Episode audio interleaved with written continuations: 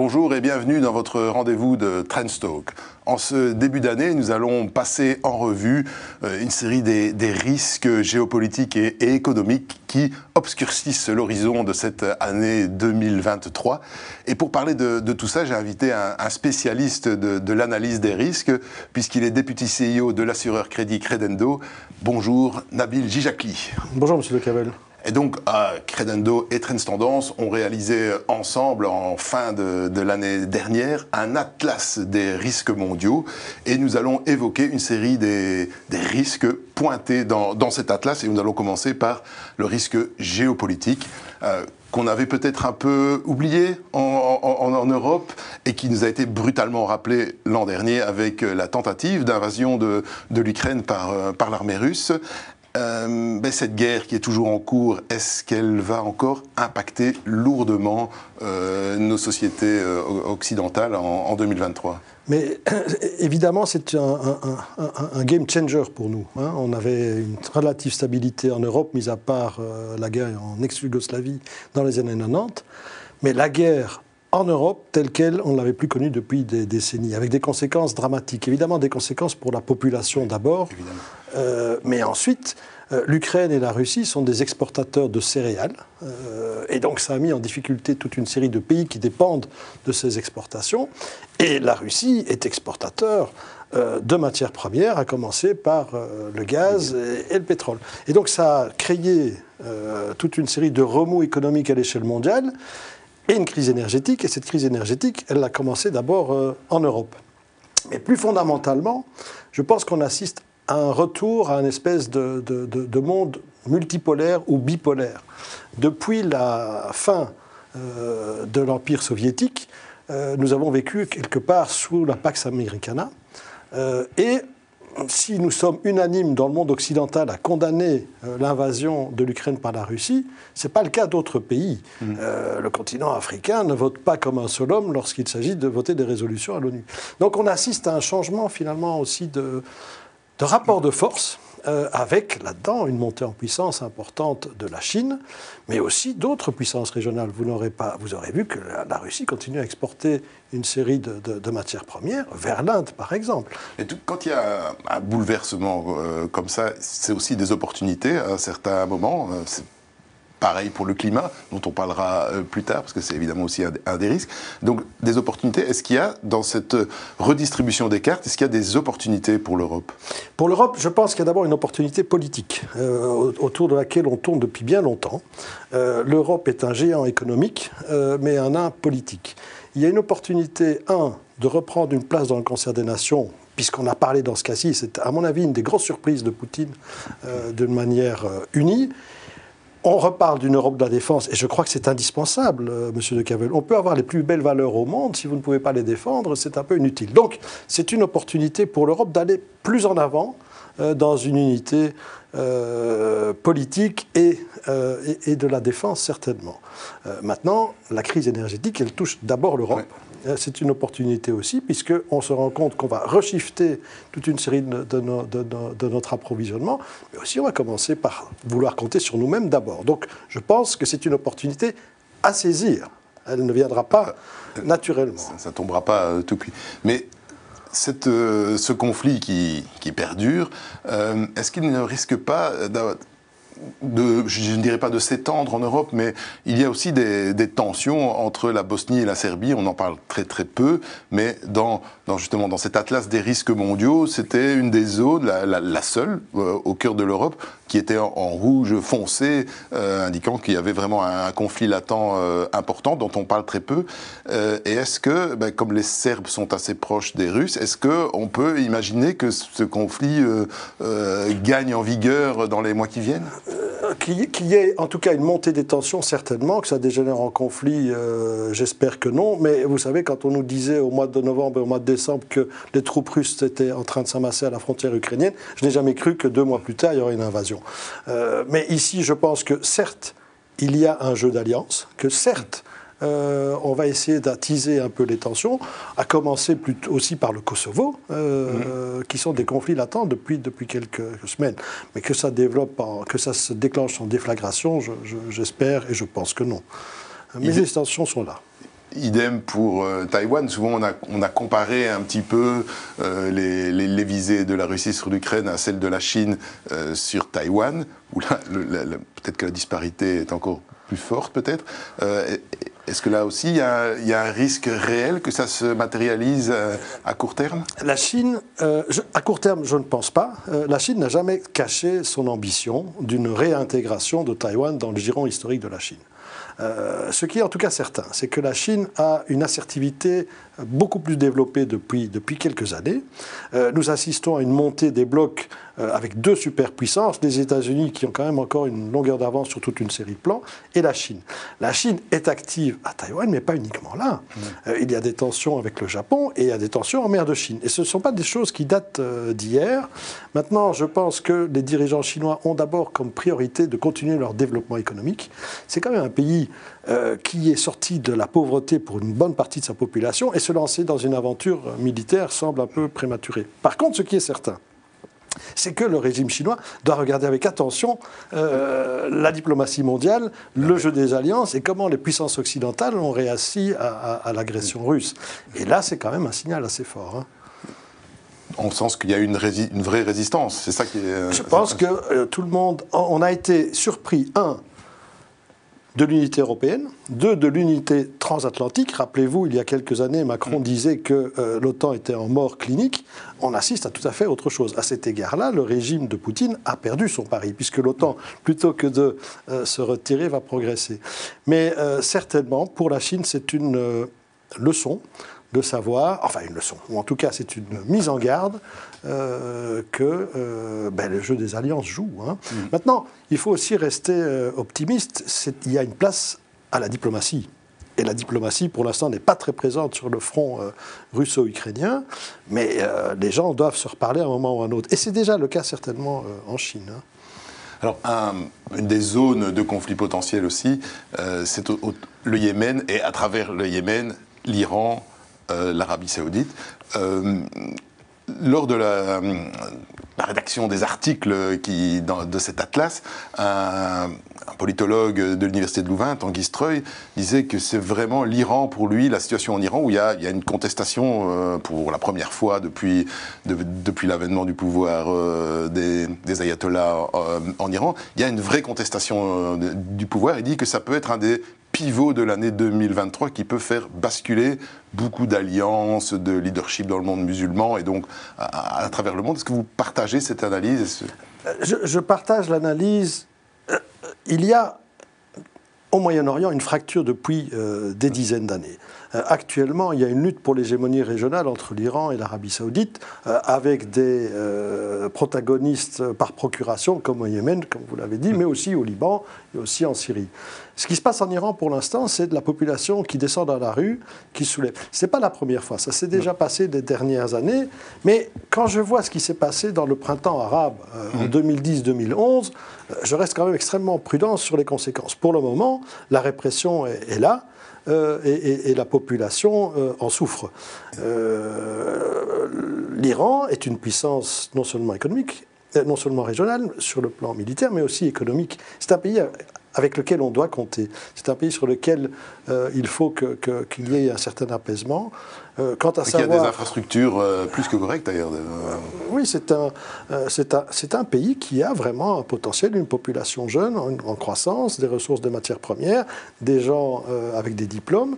Ce qui se passe maintenant est vraiment une agitation populaire, n'ayons pas peur des mm. mots, sur quoi cela débouchera On a vu ce qui s'est passé dans, le passé, dans des régimes forts, dans cette région-là, ou, en Asie aussi. Donc, moi, je serais plutôt enclin à être extrêmement perplexe et pas trop euh, optimiste quant une issue euh, à l'occidental. Rappelez-vous, hein, euh, on a été très très positif sur ce qui s'est passé en Tunisie, sur ce qui s'est passé en Égypte. Quelques années après, manifestement, ça n'a pas changé. Hein. Alors d'un point de vue euh, des exportateurs belges, euh, ce risque géopolitique, est-ce qu'il est effectivement plus fort que les années précédentes? Est-ce qu'il est qu'il handicape, au-delà du cas euh, précis de l'Ukraine, mais est-ce qu'il handicape globalement le, développement de nos exportations? Lorsque nous avons publié notre baromètre à l'exportation que nous faisons tous les ans avec mmh. Trends Tendance, on s'est rendu compte que, un, il y avait un impact certain, mais que deux, l'exportateur, sur le court et moyen long terme, restait optimiste et entrevoyait même une croissance de ces exportations. Alors sur l'année à venir, euh, dans ce genre de situation, il y a des gagnants et des perdants.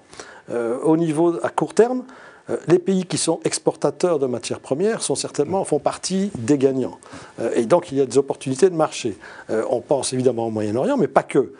lorsque vous regardez en Angola, lorsque vous regardez en Amérique latine, il y a aussi énormément de pays qui peuvent en profiter. Donc sur le court terme, ce sont des opportunités. Euh, deuxième chose, on assiste à un rééquilibrage, à un rétablissement d'un certain nombre de, relations économiques avec des pays qu'on avait un peu euh, laissés de côté. Et donc là, il y a aussi des opportunités. Sur le moyen et le long terme, euh, je pense que les régions du monde où il faut être, c'est certainement euh, et indiscutablement, comme toujours, l'Asie, mais l'Afrique a aussi une place, mais chaque fois avec, avec des risques euh, tout à fait certains. Et est-ce que le risque euh, géopolitique, la, crainte de conflits militaires, est-ce que ça freine des exportateurs? En tout cas, ça freine les exportateurs forcément par la force des choses sur les pays en question. nous avons assisté avec le régime des sanctions à un retrait d'une série d'entreprises belges, européennes et internationales du marché, du marché russe.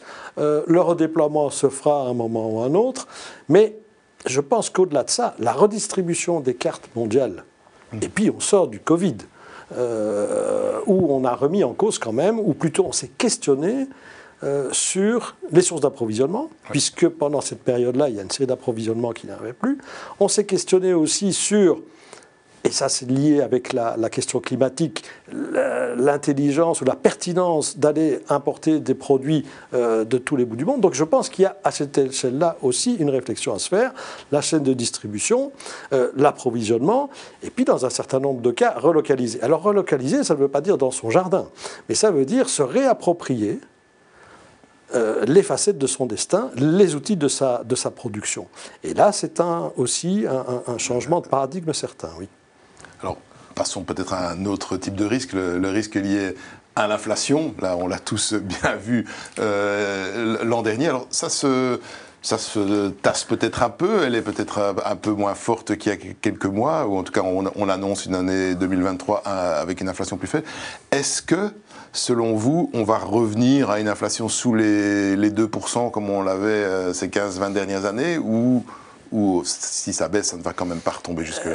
Euh, L'année 2022 qui s'achève est une année inédite. Hein. On a eu une guerre, on a eu euh, euh, des ruptures dans la chaîne de, distribution, on a commencé à avoir des pénuries sur l'une ou l'autre chose. et à la sortie du Covid, l'économie a repris. L'économie a repris, on a assisté déjà à ce moment-là à une hausse des prix. La hausse des prix a été exponentielle tout au long de l'année dernière notamment avec, au suite des conflits euh, Russie-Ukraine. Euh, l'objectif de 2% est un objectif qui dit ce qu'il veut dire. On doit l'atteindre. On peut être en dessous. On l'a été en Europe pendant plus d'une dizaine d'années. Euh, on, on, est pour l'instant largement au-dessus. je pense, très honnêtement, que pour, suite à une série de facteurs.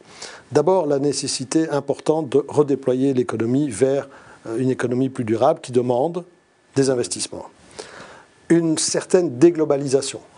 oui, la, relocalisation dont, vous parliez, ben, finalement, s'il y avait eu une délocalisation, c'est pour pouvoir produire à moindre coût. Donc évidemment, si ça revient euh, par ici, c'est un coût supérieur, alors avec d'autres avantages qui compensent peut-être. Mais... Il faut être conscient que ça, coûtera plus cher, vous avez tout à fait raison. Euh, je pense aussi qu'il y a une raréfaction d'un certain nombre de, produits qui vont se faire euh, quand on shift d'une économie à une autre. Mm. Et donc on va avoir il faudra s'habituer à nouveau à avoir un, taux d'inflation, euh, d'augmentation des prix un peu plus important. Mais ça n'a pas que des effets négatifs. Ce n'est pas forcément un problème, une inflation moyenne, on ne va pas dire hyper élevée, que pas 10%. Je n'ai pas de chiffres fétiches, euh, et, c'est le rôle des banques centrales. Je n'interférerai pas dans, cette, dans ce mm. débat-là. Mais en tout cas, qu'il y ait un peu d'inflation peut avoir des, effets positifs, notamment sur la dette, euh, notamment aussi sur la rémunération euh, de l'épargne. Euh, et donc, vivre avec une inflation un peu plus haute permettra très certainement de réduire le poids de la dette de manière pratiquement naturelle. Maintenant, avoir quelque chose qui est totalement euh, démesuré, euh, comme on a connu les chiffres l'année dernière, ça crée de l'incertitude. Et l'incertitude, pour l'économie, c'est un problème. Parce que vous devez vous approvisionner à un prix qui est changeant. L'explosion des coûts a, a conduit un certain nombre de commerces, un certain nombre d'entreprises qui sont vraiment touchées directement à interrompre leur production. Donc, oui, on devra s'adapter à un niveau d'augmentation des prix, un taux d'inflation supérieur à ce qu'on a connu les dix dernières années, mais qui était vraisemblablement aussi une période anormale sur le plan historique. Mais euh, on, doit, on doit maîtriser les choses. L'une des clés, c'est sans doute de retrouver une énergie à un prix euh, correct, en tout cas supportable, économiquement supportable pour l'industrie européenne. Certainement, mais ce qui se passe aujourd'hui dans un, dans un conflit euh, militaire avec des enjeux géopolitiques qui se traduisent notamment par l'énergie, euh, où est la, vérité du prix où est la spéculation Maintenant, ce qui est certain, lorsque vous regardez les rapports de l'Agence internationale de l'énergie, elle table sur une diminution à moyen terme, sans conflit, toutes choses étant égales par ailleurs, des prix du gaz et. Pourquoi euh, du, gaz et du pétrole, pardon. Pourquoi Parce que la demande est censée diminuer puisqu'elle sera remplacée par un autre type d'énergie, d'énergie renouvelable. Et donc, à moyen terme, on table plutôt sur une baisse euh, mm. de ce genre euh, de produits. mais pour l'Europe, c'est aussi une manière de se réapproprier son destin. pour l'instant, l'inflation en Europe, je crains que la Banque centrale européenne puisse agir, mais pas directement. Je m'explique la hausse des prix euh, en Europe est essentiellement due à la hausse des coûts de l'énergie, sur lequel la politique monétaire est impuissante, puisque c'est l'inflation importée. Par contre, la crainte, c'est le second tour. C'est ce qu'on assiste actuellement, c'est-à-dire que ça se répercute sur les coûts de production et sur les salaires. Et là, la politique monétaire peut avoir un, pourra avoir un effet. Mais sur le long terme, je suppose que si j'en crois l'agence de l'énergie, les prix devraient euh, se tasser, parce que c'est en 2025-2030. Euh, ce, serait bien incapable de le dire. Mais on, prévoyait une diminution des prix à l'horizon 2030-2035. Vous avez évoqué euh, les énergies fossiles. Ça nous amène vers le troisième risque, le risque euh, climatique. Et là, le planisphère était éloquent, puisqu'on voit bien que ça touche la totalité de la planète, alors plus fort à certains endroits que, que d'autres, mais vraiment tout le monde est touché. Mais est-ce qu'une question générale, est-ce qu'on les citoyens en Belgique et ailleurs en ont suffisamment conscience des impacts? Je pense que il faudrait, il faudrait être aveugle pour ne pas en être conscient parce que, comme vous dites, hein, euh, il y a des, on pense naturellement que le, dérèglement climatique, les impacts du réchauffement de la planète vont euh, d'abord toucher euh, les îles, les zones côtières, sans doute des régions d'Afrique, comme on l'a analysé dans l'Atlas des risques. Mais on s'est rendu compte, il y a deux étés, et cet été-ci, que c'est quelque chose de global. Aucune région ne sera épargnée. Je pense que les inondations euh, de l'été 2021 en Belgique sont une conséquence du réchauffement climatique. Euh, ce qu'on a vu, les, écarts de température extrêmement importants avec des essais très chauds, des hivers très froids, des inondations, euh, des, des, hurricanes, des, ouragans, mm. c'est appelé à se renouveler. Cet été, pas plus tard, pas plus loin qu'en France, euh, avec la diminution euh, de l'eau, les centrales nucléaires n'ont plus pu être refroidies correctement. On a dû en stopper quelques-unes. Effet collatéral. Ah oui. En, Allemagne, le trafic fluvial a été interrompu parce que les eaux du Rhin étaient trop basses. Donc, on commence à le sentir réellement. Les premiers cris euh, d'alerte sur, euh, sur les dangers euh, du réchauffement climatique ont été lancés par le Club de Rome en 1980. pendant des années, on on ne les a pas écoutés. En 95, 97, tournant protocole de Kyoto, Paris, la COP 21 à Paris en 2015, on dit Là, c'est à nouveau un, moment décisif parce qu'on se donne un objectif. Le problème, c'est que cet objectif est à beaucoup trop long terme. Ne pas dépasser de plus de 1,5 degré et demi euh, de réchauffement de la température par rapport à l'ère pré-industrielle. On sait qu'on n'y sera pas.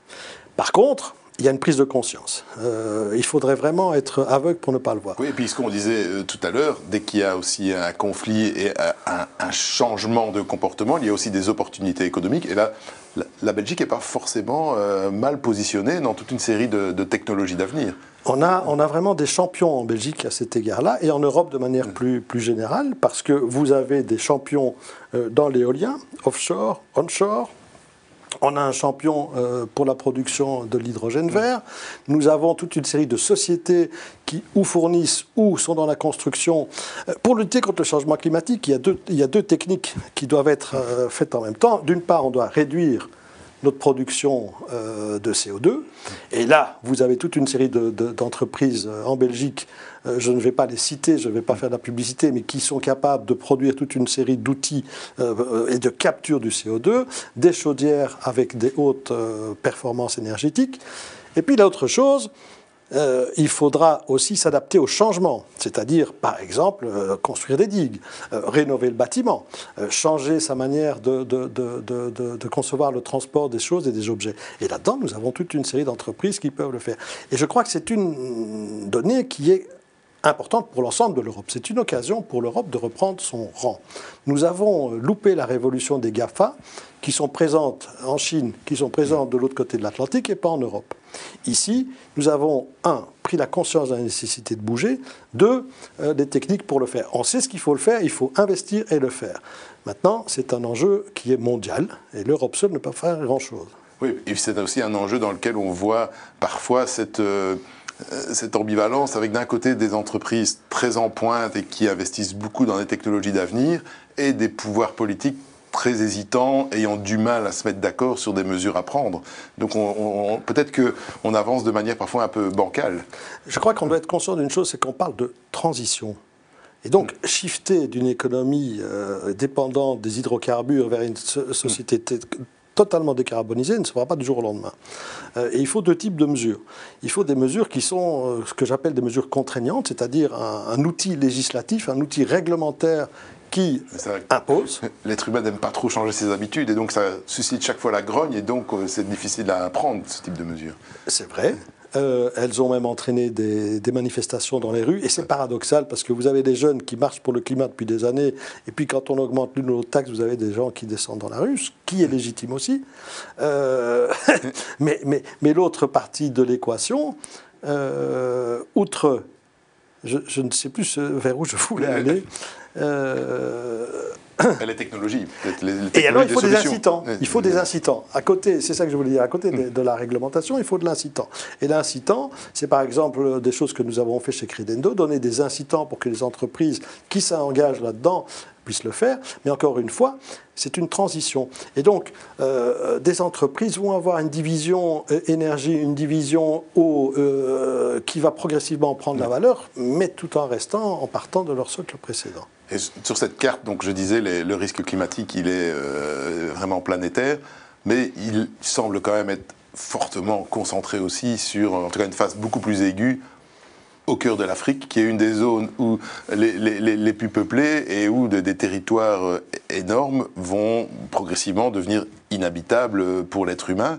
Donc ça risque d'amener des, des, migrations de, de, millions de personnes. Euh, et comment parviendra-t-on à, gérer ça? Ne faudrait-il pas euh, des efforts internationaux pour aider l'Afrique, le continent africain, à avoir un développement décarboné Mais c'est l'enjeu et et c'est vrai que lorsque vous regardez aujourd'hui les, émissions de, CO2 par tête d'habitant, euh, ben les, pays de l'Émirat, du Golfe, où on a mm. fait euh, la Coupe du Monde, viennent en tête, mais euh, essentiellement les États-Unis, avec l'ordre de 14 tonnes d'émissions de CO2 par an.